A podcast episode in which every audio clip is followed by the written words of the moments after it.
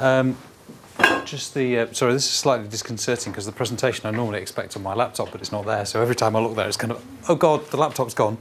Um, it's great to come here, and it's great to be in this room. Actually, as soon as I walked in, I had a, a great sense of achievement actually because the last time I was in this room with Steve, we hadn't even secured the funding for the future of cities. So uh, I'm really pleased that we've we've now got it. Um, what I'm going to be talking about today is just an introduction to uh, to what we've done in ECI and, and what I'm currently doing in Sosenco because that's an important um, background to the work because my work really is participant observation and I'll explain that uh, as I go through. I'll explain what my research method uh, uh, approach is in, in the work and the context for, for that work, what the background is, why am I doing this, what, what's, what's, what's given the, uh, the driver to, to do this work. And then what I'm doing is really case studies. And my case studies are markets. Um, and these are, the, these are the markets that I'm looking at.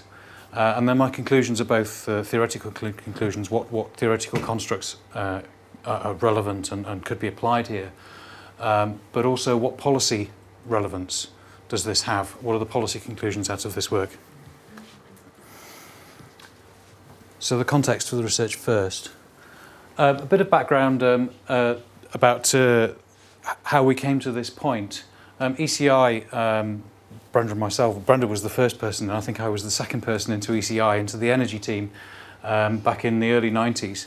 And, and ECI has looked um, around the issue of market transformation um, a lot over that time, transforming markets to take into account energy use uh, and carbon emissions. Um, and the latest piece of work on that was transforming the market for buildings, building market transformation, which uh, that there's um, downloads from the, from the ECI website.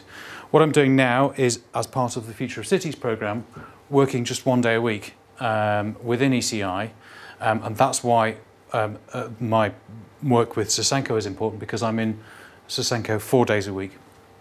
And that one day a week, um, I started in January, and and I've got another uh, just over a year to run. So I'm 40% into this uh, piece of work. So it's an ongoing piece of work. Uh, the, the, the conclusions need further, further development and the theoretical analysis needs further work. So very happy for input um, on that. And, and a little bit about Sosenco, which is my four days a week. Um, what I mean by participant observation is that I'm collecting my evidence through interacting with the marketplace four days a week. So if you like, I'm evidence collecting four days a week, but actually with my Sosenco hat on. Um, and then I'm analysing that, that evidence one day a week with my Future of Cities and ECI hat on. What do we do in Sosenco? Uh, Sosenco short for the Sustainable Energy Company. Um, if you Google it, even if you spell it wrongly, you'll still find it because um, we brought up all the web space around it, which is, which is, which is good. Um, we do two things. We do consultancy. Um, we do. Uh, we're developing a portfolio of our own renewables.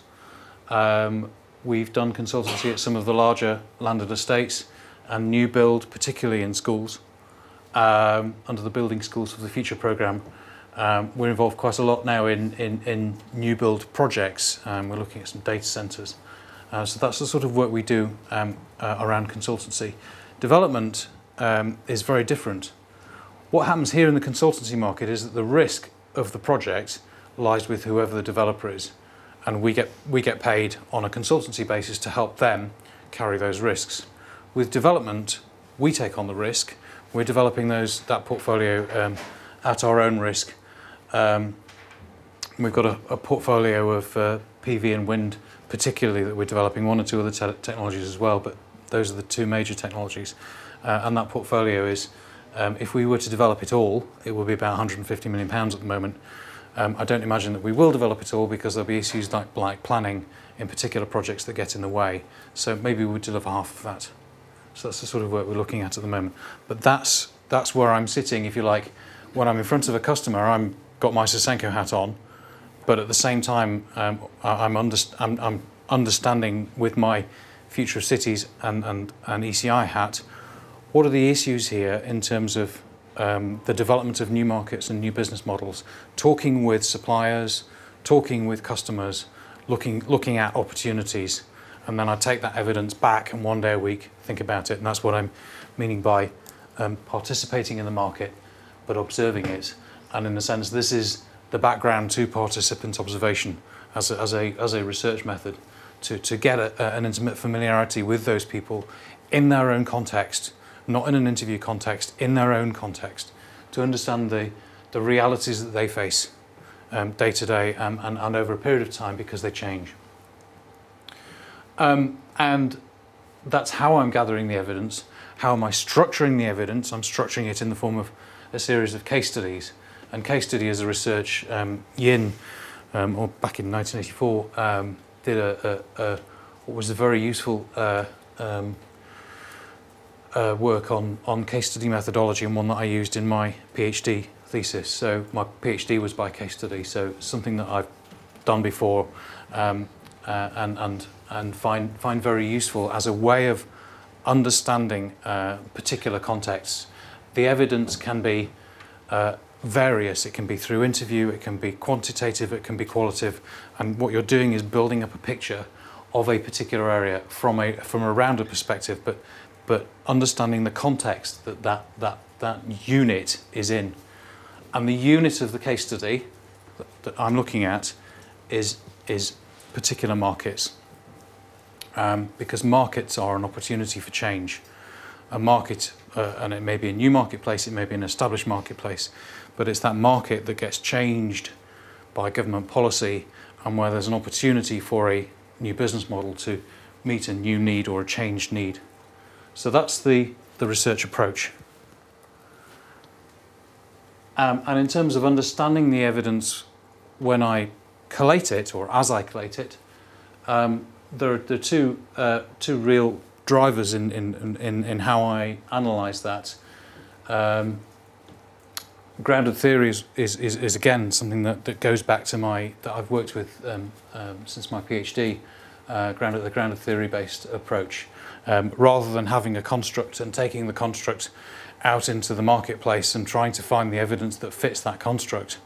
I'm going out with a more open mind than that, and and finding theoretical construct, constructs that fit the evidence that I find. I find that a much more satisfactory way around to do research. Um, and it came from from um, things that, that happened in my PhD. I found found that a grounded theory based approach much more much more helpful to explain what was actually going on in the marketplace. Um, and in terms of perspectives that inform that, um, there, there are several uh, innovation theory, um, actor network theory, because it is really I am an actor in a network um, of of a multiple network of multiple actors, um, and um, organisational change because there are existing organisations who may change and spawn new organisations or have new things going on in existing organisations to deliver change. So those are the three areas of change uh, that, that, of theory that, uh, that I'm, I'm looking to draw on. Um, the starting point from all of this, though, is is well, what's what's changed? Why now? Why is there a sudden interest in in changed business models? Um, and I would argue that, um, that if you like, um, one of the things that the last Labour government really needs to be credited with is changing the nature of policy making in environment. Up till that point, it was really it was really relatively evolutionary. Um, uh, things were the same but slightly better. Um, so, for example, um, the energy label, which is something that Brenda and I first worked on in about 1994 for fridges. Um, this is now for buildings. Um, but once you've ranked the whole marketplace um, at the start, there are generally no A's or A pluses. Most of the things on the marketplace, whether it's fridges or washing machines or cars or houses, fall into the lower end. And there are things that you can do to move the market, once you've categorized the market, to move the market over a period of time. But that's a relatively evolutionary approach. And what happened in, in really over the, over the last few years, um, and I know some people, um, um, Steve included, would, would say that the Climate Change Act is legislating the impossible, the, the, the idea of an 80% reduction by, by 2050. But it set a goal with a series of intermediate measures and, and intermediate steps with five-year budgets, and each of the five-year budgets is, is by themselves not necessarily impossible. Um, and and it, it, it set a process of policy being goal oriented. So, um, building regulations, for example, aimed at zero carbon new build. Now, again, zero carbon new build is probably like 80% reduction in 2050. It's probably as an, it's probably great as an aspiration, but horrific as a target. It's but but the process of policy making was changing to become outcome oriented rather than, and I would argue revolutionary rather than evolutionary. People didn't know how you would get zero carbon homes. And until a few years ago, that would always been a reason for not having them. Um, now, we set zero carbon homes as a, as a policy objective and we work out how we get there. And that's a transformation in the way that policy, policy is being made. And what supports that is a series of detailed measures like market transformation, um, the label, minimum efficiency standards, incentives to get up to the top level, uh, to, to bring that transformation about. So that, that's, the, that's, the, that's what's causing, a, I think, a shift. Um, we did a piece of work uh, between, between uh, 2004 and 2008 looking at how you would get to a very low carbon building stock. This was part of the um, Building Market Transformation Programme. And um, this was one scenario that we did, actually, it's one scenario that we did for the Royal Commission about how uh, energy use might change in homes over a period of time, starting uh, uh, in, two in 2000 with um, this is uh, um, normally it's not good to put kilowatt hours of gas and kilowatt hours of electricity on the same axis but this is to illustrate not kilowatt hours, it's to illustrate change, so forgive me. Um, this is gas use, this is electricity use, and this is other fuel use. And what we were looking at was a scenario that the particular numbers really don't matter. It is not a prediction, it's an illustration, and the numbers could be anywhere around there. The point is that over a period of time, we are expecting that gas use that's used in heat only devices would fall gas use in uh, combined heat and power uh, might, might begin to take over, so you're using that gas more efficiently. And the electricity that's provided to dwellings might not just come from the grid, it might come from a whole host of other sources. Now, really, the detailed numbers behind that could be anything. I don't care what they are.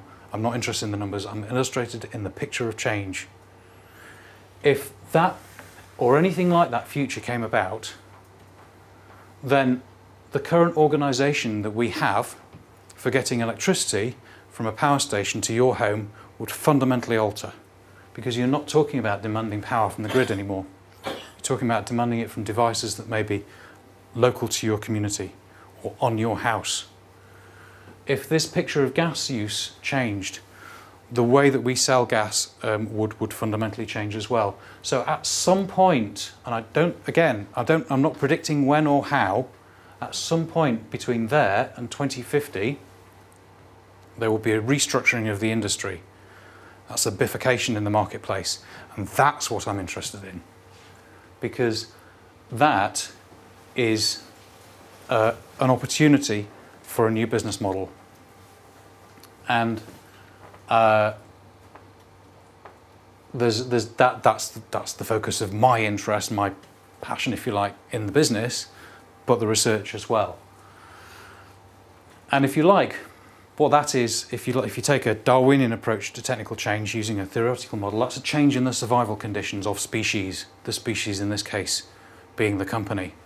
A fundamental change in the survival conditions so that species which did not have a, an, a, a, did not flourish before now have an advantage they no longer had that they didn't have before sorry and species which did have an advantage like British gas, big flourishing species, don't necessarily have the advantage that they enjoyed previously, and like the dinosaurs, they may die out.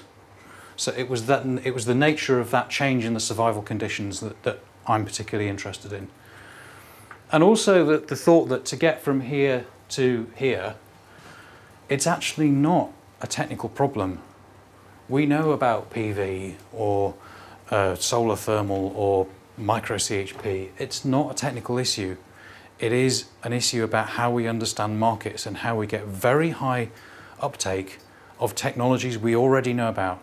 A lot of people classifying this issue as a technical problem.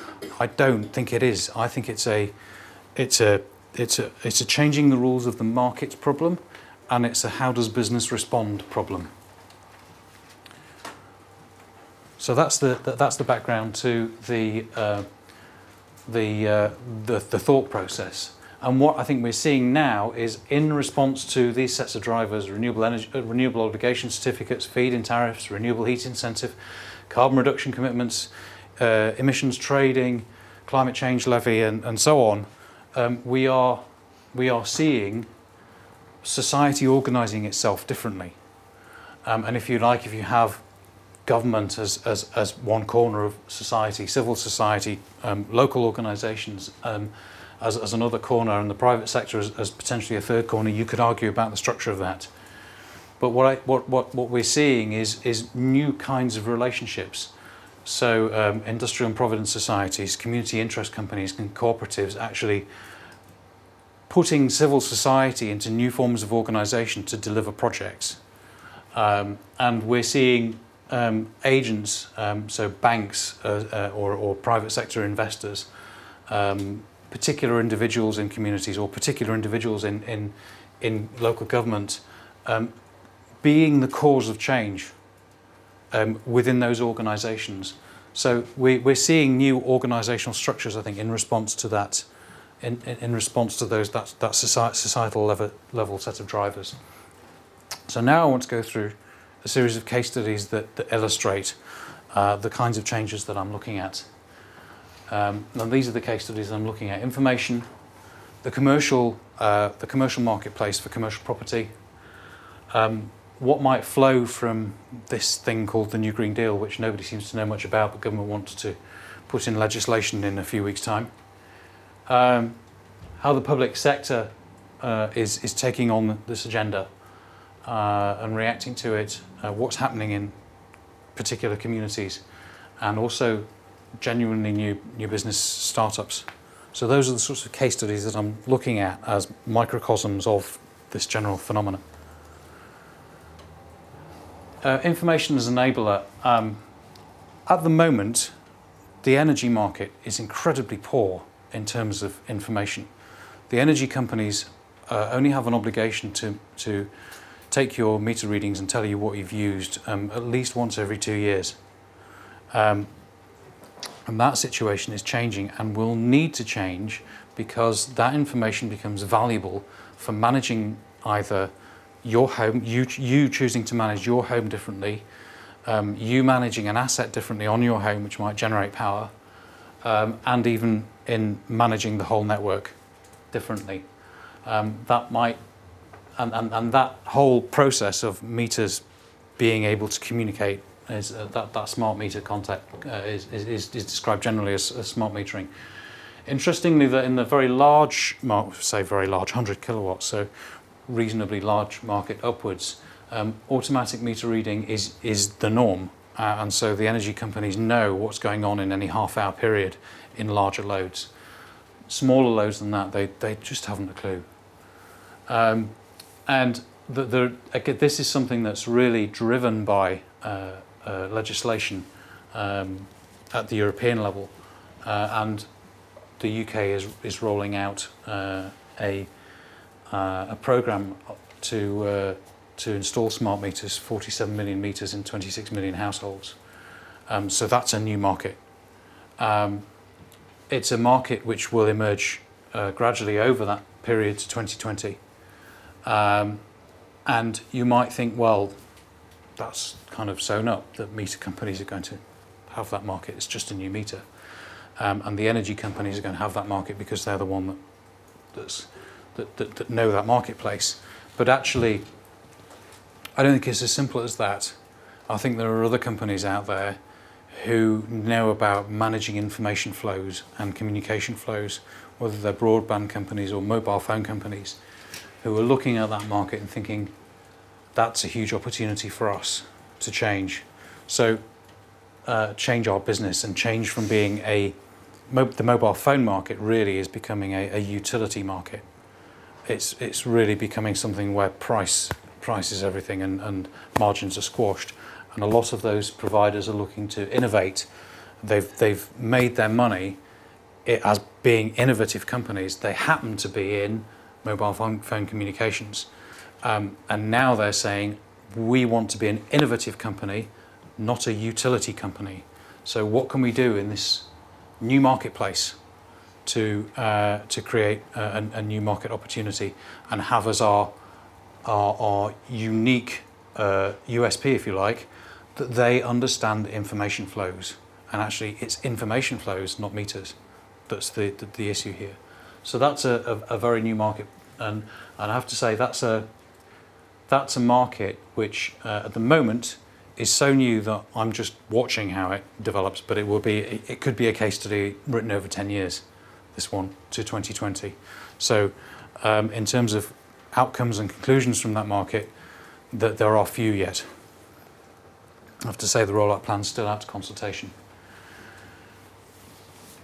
The second case study uh, that I'm interested in is the commercial leasehold relationship. Uh, and uh, this is interesting because in, in, in commercial uh, in, in, in the commercial world in, in, in large buildings um, something like two thirds of the building stock is not owned by the person that occupies it.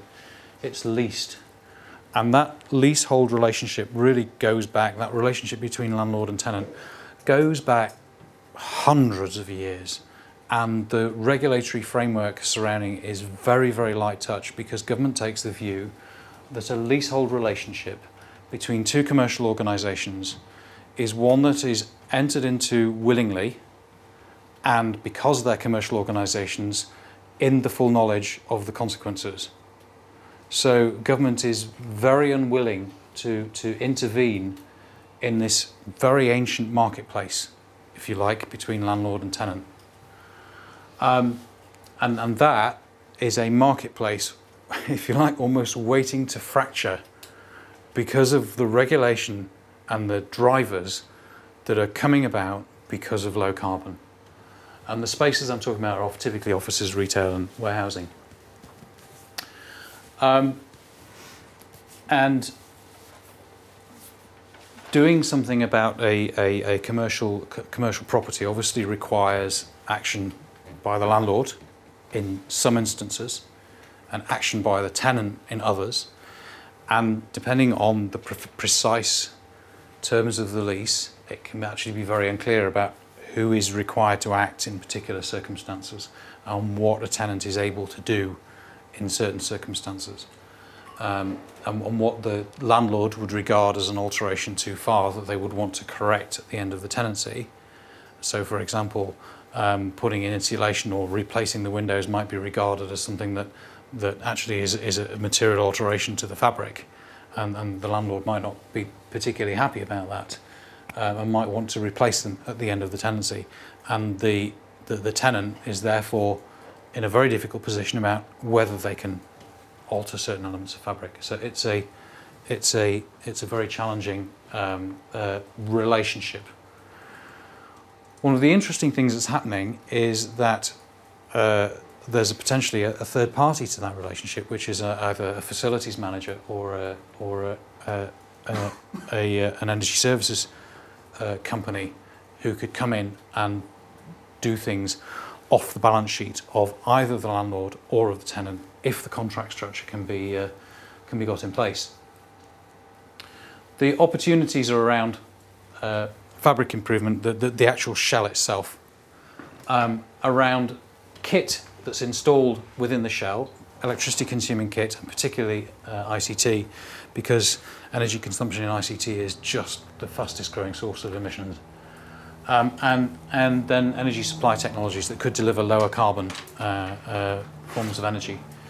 Um, and um, the, the, the issues that, that I've come across to date in, in, in this in this marketplace um, are things like it's it's very much easier to to to uh, to finance um, energy supply measures than it is um, energy efficiency measures.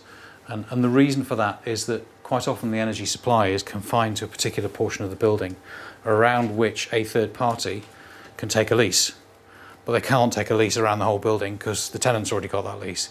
And, and you need that lease for the, for the bank lender who, or the finance provider to be sure that if it all falls apart, they can get their kit back. So, um, refurbishing the lighting system, for example, um, or the cooling system in a building like this on a third party basis would be enormously difficult because how does the bank get the lights back if, if it all goes wrong?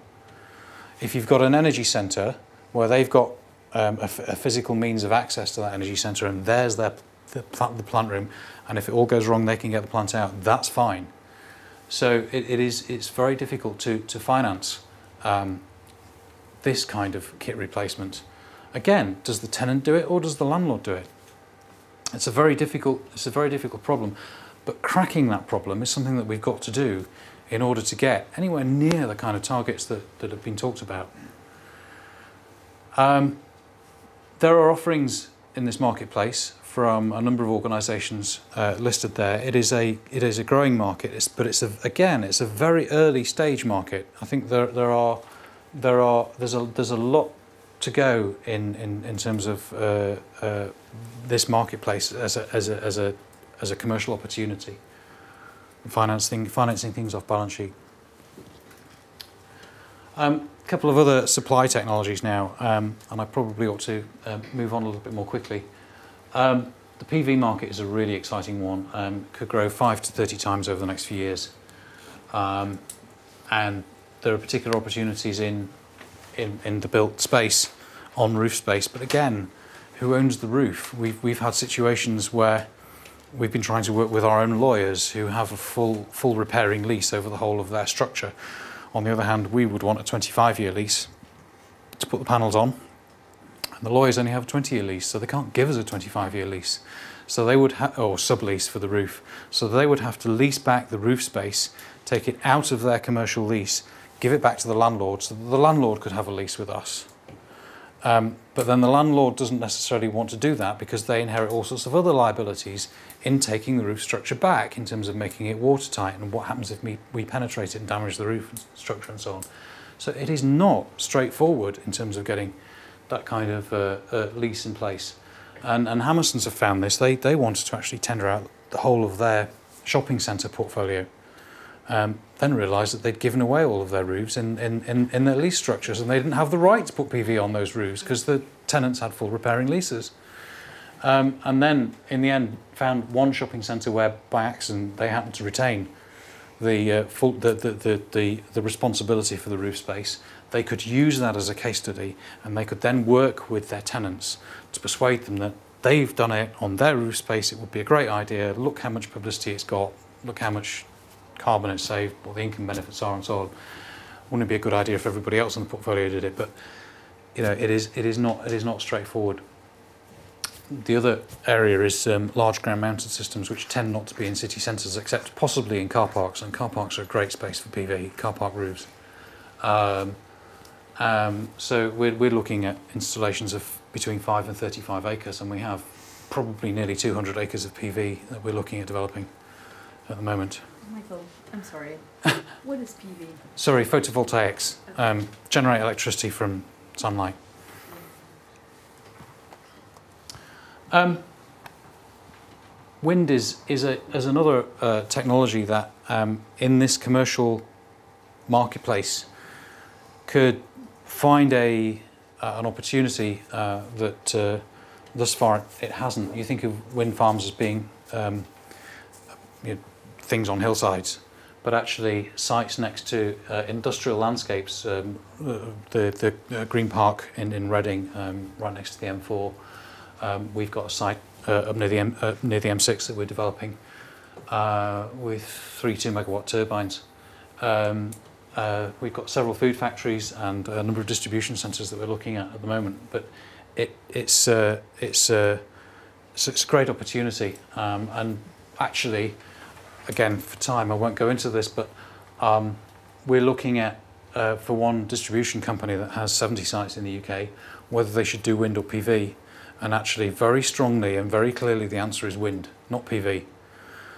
they only own half their their their properties. So we've looked at the the half they own, and the half of those that are in the south, and then the half of that roof space that's available to put PV on it, and then the impact on their operations of actually doing the installation, and then that's only two and a half percent of their carbon, even after all that hassle. Um, if we can find five of those 70 sites, we could put um, a one and a half megawatt turbine up.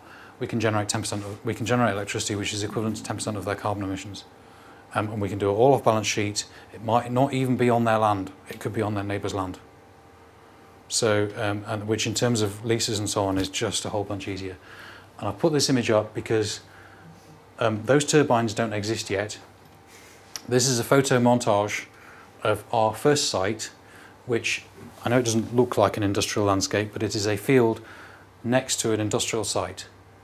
And the, the two turbines, that's three megawatts between them, um, four million pounds of investment, selling electricity straight into the into the into the factory. Um, and I'm going to be so excited when they go up. I think I'm going to be unbearable for a month.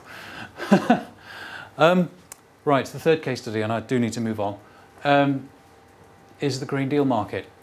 Um, the government's been talking about the Green Deal as, and, and, and the only detail that's available really is that energy efficiency, both for owners and for tenants, is very important, both residential and commercial buildings. And the aim is to find a way of paying for the savings, pay, paying for the install from the savings that are made. And we are to expect legislation in the next session. Um, there's been no consultation process. There's been no uh, detail about the levels of, of, of money available, and I suspect they're not going to be enough because I think they're talking about, or at least the Conservatives prior to the election were talking about some, something like £6,000 a dwelling. And from the work that we've done, we think it's going to take more like £20,000 a dwelling to do a decent job. Um, and that's the difficulty. They couldn't fund that at the moment. So what's going to happen is that this market of refurbishing homes is going to have to be one that we do the simple measures now, and then we go around and do another iteration later on, and so on. Um, and it, the it's a very valuable market over the next few years if we are to refurbish to the levels that we think are needed. Um, and obviously, there are people wanting to play in that market. Um, and the potential participants, obviously, the energy companies. But I just don't think the energy companies have got the wit to deliver this, to be honest. Um, they're too tied to, sorry, I can't spell existing, I've just noticed, too tied to existing revenue models. Um, they don't have the capacity to innovate. Uh, nobody would sign off innovation. They're very, very um, uh, uh, conservative organisations. Um, retailers are a possibility. Um, data companies, I've already mentioned as, as, as participants in the in the metering market, and from metering into this is an obvious step. Um, and infrastructure and delivery companies, and uh, put down Carillion, but you could add um, people like Mitie facilities management, large facilities management players. You could add down there.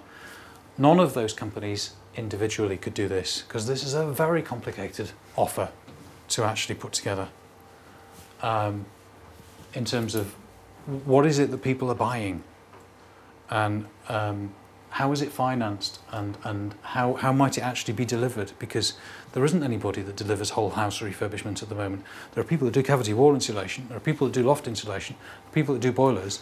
You might actually have a whole bunch of, actual, of service providers um, to, to bring together to, to deliver this this this uh, this this service. Right, fourth case study is, is really the public sector because the public sector makes decisions in a completely different way to the private sector or to households. Um, the particular area that I'm working in, in, in um, with Susenco is building schools for the future. And um, there, there are two models for procurement here uh, in, in BSF. This is old style BSF. What Michael Gove comes out with in January or February or March when BSF gets launched, we understand, relaunched, we understand. Probably won't be called BSF that would be too politically uh, difficult. But whatever comes out, whatever Gove comes out with, uh, uh, new look BSF will be different. Um, but uh, uh, BSF to date, there have been two models of procurement. One, which is a design and build contract where a private company builds it hands it over to the local authority. The local authority then takes it over and runs it. and one where um, contractors have a 25 year contract to design, build, finance, operate, and maintain uh, a school. And this latter route has a really demanding carbon target in it. I mean, really demanding, really quite challenging. Um, and, and most of the providers aren't hitting it. Um, and that's a whole other story in itself, not, not to go into now, but it is a really challenging issue. But the design and build schools have no other target other than building regs. And it's just insane in my mind to have a really challenging target here and bugger all target there, excuse my French, and um, be spending a lot of money to deliver a very challenging target and not be spending anything at all over here. Um, it would be much better to have a more equal playing field, more equal set of targets um, that are higher than current targets, um, but perhaps less of a stretch than, than the current targets that the schools have. Uh, and that, and they, some of the solutions that, um, that are being, being installed very, very badly um, and therefore going wrong. And, and it's quite evident that the, the, the industry that's building schools does not understand a lot of the technologies. And there are major construction companies or, or major consulting companies um, that are doing this and making these mistakes. Um, so biomass is completely oversized and runs a couple of hours a day and then jams up and people why why why why it goes wrong? But biomass needs to be sized very very differently to conventional technologies. So um, you know there's a problem there. And some of the technologies that people are installing pure plant oil based combined heat and power so it's combined heat and power running off pressed rapeseed oil. And that kind of that generates all sorts of problems. And you really do wonder about the sustainability of that solution um, so uh, there's, there's some there's it's it's it's an interesting uh, an, uh, an interesting case study as to why they arrived at the decisions they did uh, and where they go next. Uh, an illustration of this is work we've done at um, one of the schools, South Shields, where um, um, unfortunately, I think for lack of time, I'm not going to have it go into this, but this is a life cycle cost graph um, with a number of solutions that we've looked at um, on a life cycle cost basis. And this anything below zero is a negative cost. So um, the, the, the kit has a certain cost to install and then a certain cost over time to run it, whether it's fuel or maintenance or, or income from generation of power or whatever. And then over time, you, you look at, at, uh, at what the net present value of that investment is and and a lot of those investments have a very, very negative net present value and are more expensive than conventional solutions. And actually, some solutions are better than conventional solutions. And what's important here is the changed frame of reference, if you like, which is, which is um, moving from a first cost basis for decision making to a life cycle cost over 25 years basis for decision making. And, and actually, to be fair to um, the PFI process, um, it is delivering, um, at least people are looking at life cycle costing, and life cycle costing in carbon terms has to be the right way forward. Right, new models of organisation. This is the fifth case study, one more after this, communities. And we have two representatives of Low Carbon West Oxford in the room, um, um, and I'm a shareholder in Low Carbon West Oxford, and if you're not, you should be. they can explain it better than I, but um, West Oxford Community Renewables, um, there's two parts to it. Um, there's, there's the community group, if you like, and the, and the renewables group, which is um, structured as, a, as an industrial and provident society to invest in and run a portfolio of renewables. And the benefits, the income from that goes back into investing in energy efficiency projects in the community. Um, it's a leader, but there are lots of others following um, uh, all sorts, all, all over the place, um, North Oxford and Kirtlington, and all over the all over the area, and, and in fact all over the all over the country. Um, uh, another model for development of uh, community renewables, if you like, is is Energy for All, um, which develops the Westmill wind farm, which is a six and a half megawatt um, wind farm over towards Swindon, and Energy for All have developed a whole series of wind farms across the, the UK owned on a cooperative model or um, seeking investment from the communities that they are in, which is a great model, I think, for developing wind going forward. Uh, the final case study that I'm looking at is is is uh, brand new business models, um, and uh, uh, David referred earlier on to my involvement in two degrees. I was involved in two degrees in the very early stages uh, of of getting it up and running. Um, what it does, for those people who haven't seen it, it is a it's they now hate the term. It's a it's a, it's a social network. It uses social networking technology, if you like to build a network of practitioners um, who uh, are out in, in business needing to find solutions and deliver them in their business to move their business from where they are to low carbon. And there's about 10,000 members on two degrees now. It's about it's just got second running run, second round funding to launch in the US, so that'll probably double in the next few months. Um, and there are specific networks. What's different around this this this as a, as a network is that the, the networks are not accidental. They're very managed and focused around um, uh, around particular issues. And there is a network around smart cities, which is sponsored by Cisco. So it, I suggest that there's somebody that Steve we need to go and talk to. Um, but um, um, but I know that that's happening already, so that's okay.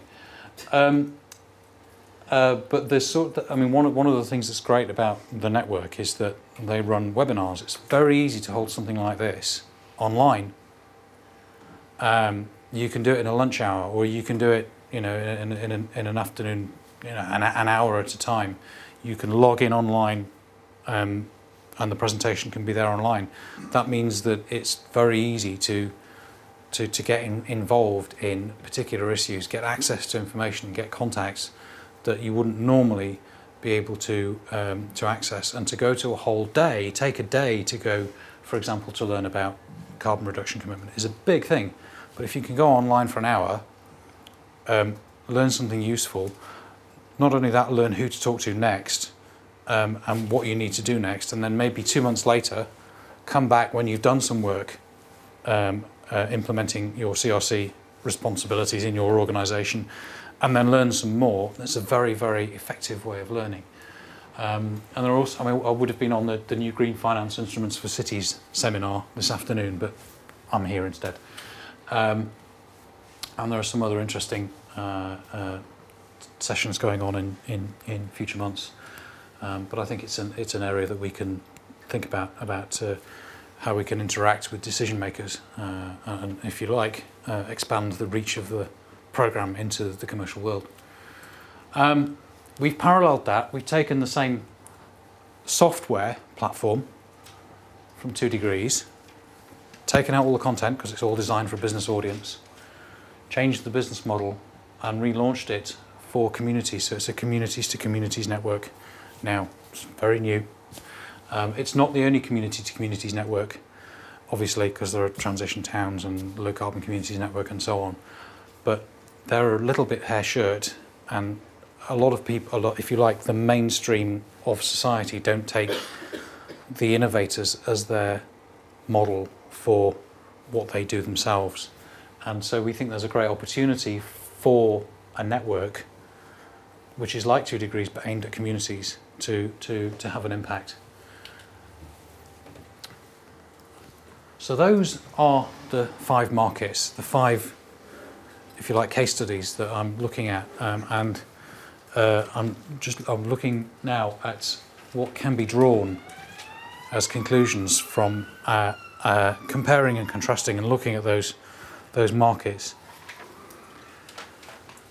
And really, the main, if you like, the, the main the, the common threads out of these five case studies are really around what causes them is there a requirement or is there the money? And how do they happen? Who, who takes responsibility for delivering? So if you take information as an enabler, the, the, the smart meters case study, the market quite clearly needs creating. And the, the way that that's happening is through an obligation on the energy suppliers to install those meters. That's not to say that they will do all the work. It may be that the communications company actually do the delivery, but there has to be a market created and there has to be an obligation to do that market. Because whilst it's in everybody's interests for smart meters to happen, um, there are a lot of issues about getting that market to happen uh, that if it was left to the market itself, it would either not happen or would happen chaotically. Things like common communication protocols so that people can switch suppliers or switch meters and it will still work. Um, so that's why the obligation is so important and why the protocols need to be developed, if you like, at a policy level. Um, commercial, the commercial leasehold concept. What made it happen? Well, it was kind of there already, but feed-in tariffs hasn't half given it a kick at the backside um, as a market that's developing. What needs to happen in organisational terms? Well, that leasehold relationship is changing quite a lot, and that's something that elsewhere I've written about, so I won't go into detail here. The new Green Deal, the common element there is, again, how is it going to be financed? Who's causing it? And that's legislation. Um, the organisational relationship issues to deliver, I, it, it is a complicated offer to go and refurbish the 25, 26 million homes that we have.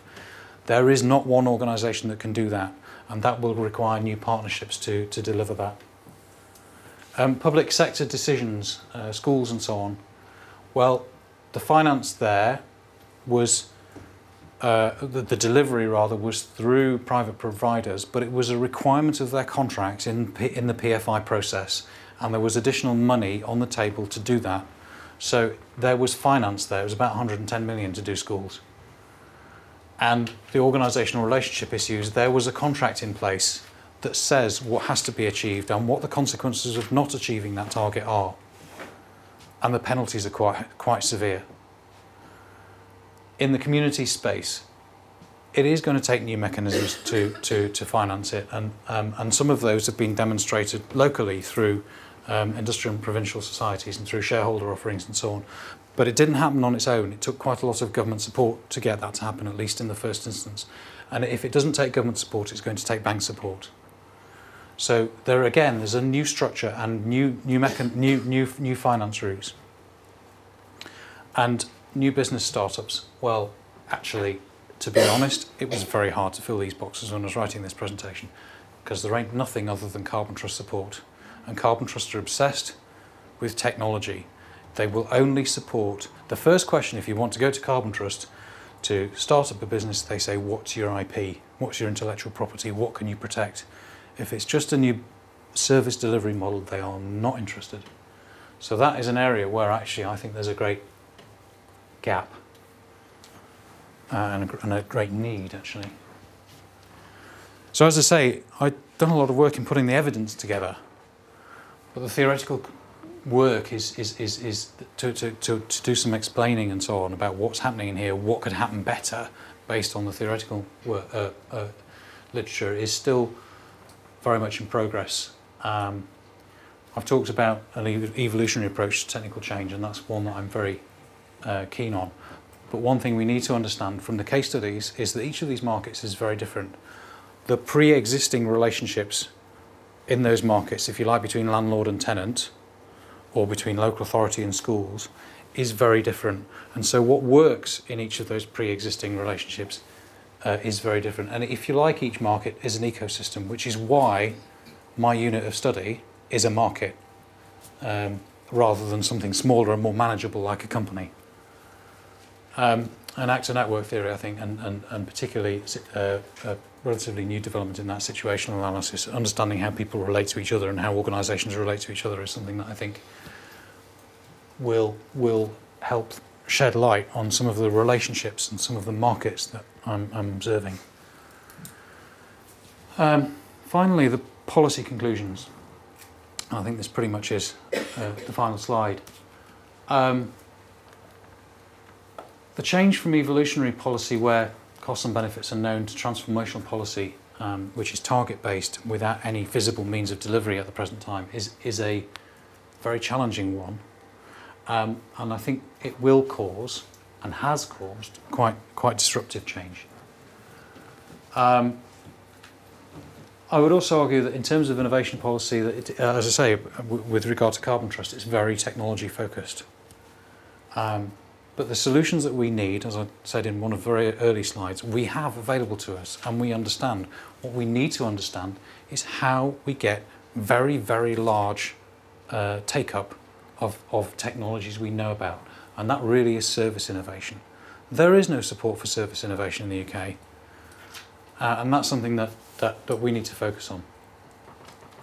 I think actually also a, a conclusion, uh, and this is perhaps not so much from this work, but from previous work, big firms like British Gas and so on, are, I'm not singling out British Gas, sorry, energy suppliers, if you like, are risk averse. And, and actually, future service models may lie in businesses or partnerships which don't exist, or at least don't necessarily exist in this space. So they might be large infrastructure providers, but not necessarily low carbon infrastructure providers. And, and that actually is a very difficult issue for policy. Policy over the last 15 years has been very consultative. How the hell do you consult with somebody who doesn't exist or doesn't exist in that market? So that's a problem for government. I recognise it's a problem for government, but the problem is that government doesn't recognise it's a problem for government, and that needs to change. Um, and the final question really is what works? Um, and, and this is something that I want to go through with, with, with each of the, the case studies. What works by, by work, I mean emissions reductions, uh, what makes energy more secure as well as low carbon, what is the cost, and, and importantly, what's the cost to whom, um, how easily can they be scaled, uh, how many communities could do what West Oxford has done with low carbon West Oxford uh, and how quickly could it work? And those are some of the references. Um, I've just put them in there uh, for completeness. I won't go through them now, but they're for you to browse through afterwards. And that's where I'm up to. Well, thank you very much indeed, Mark.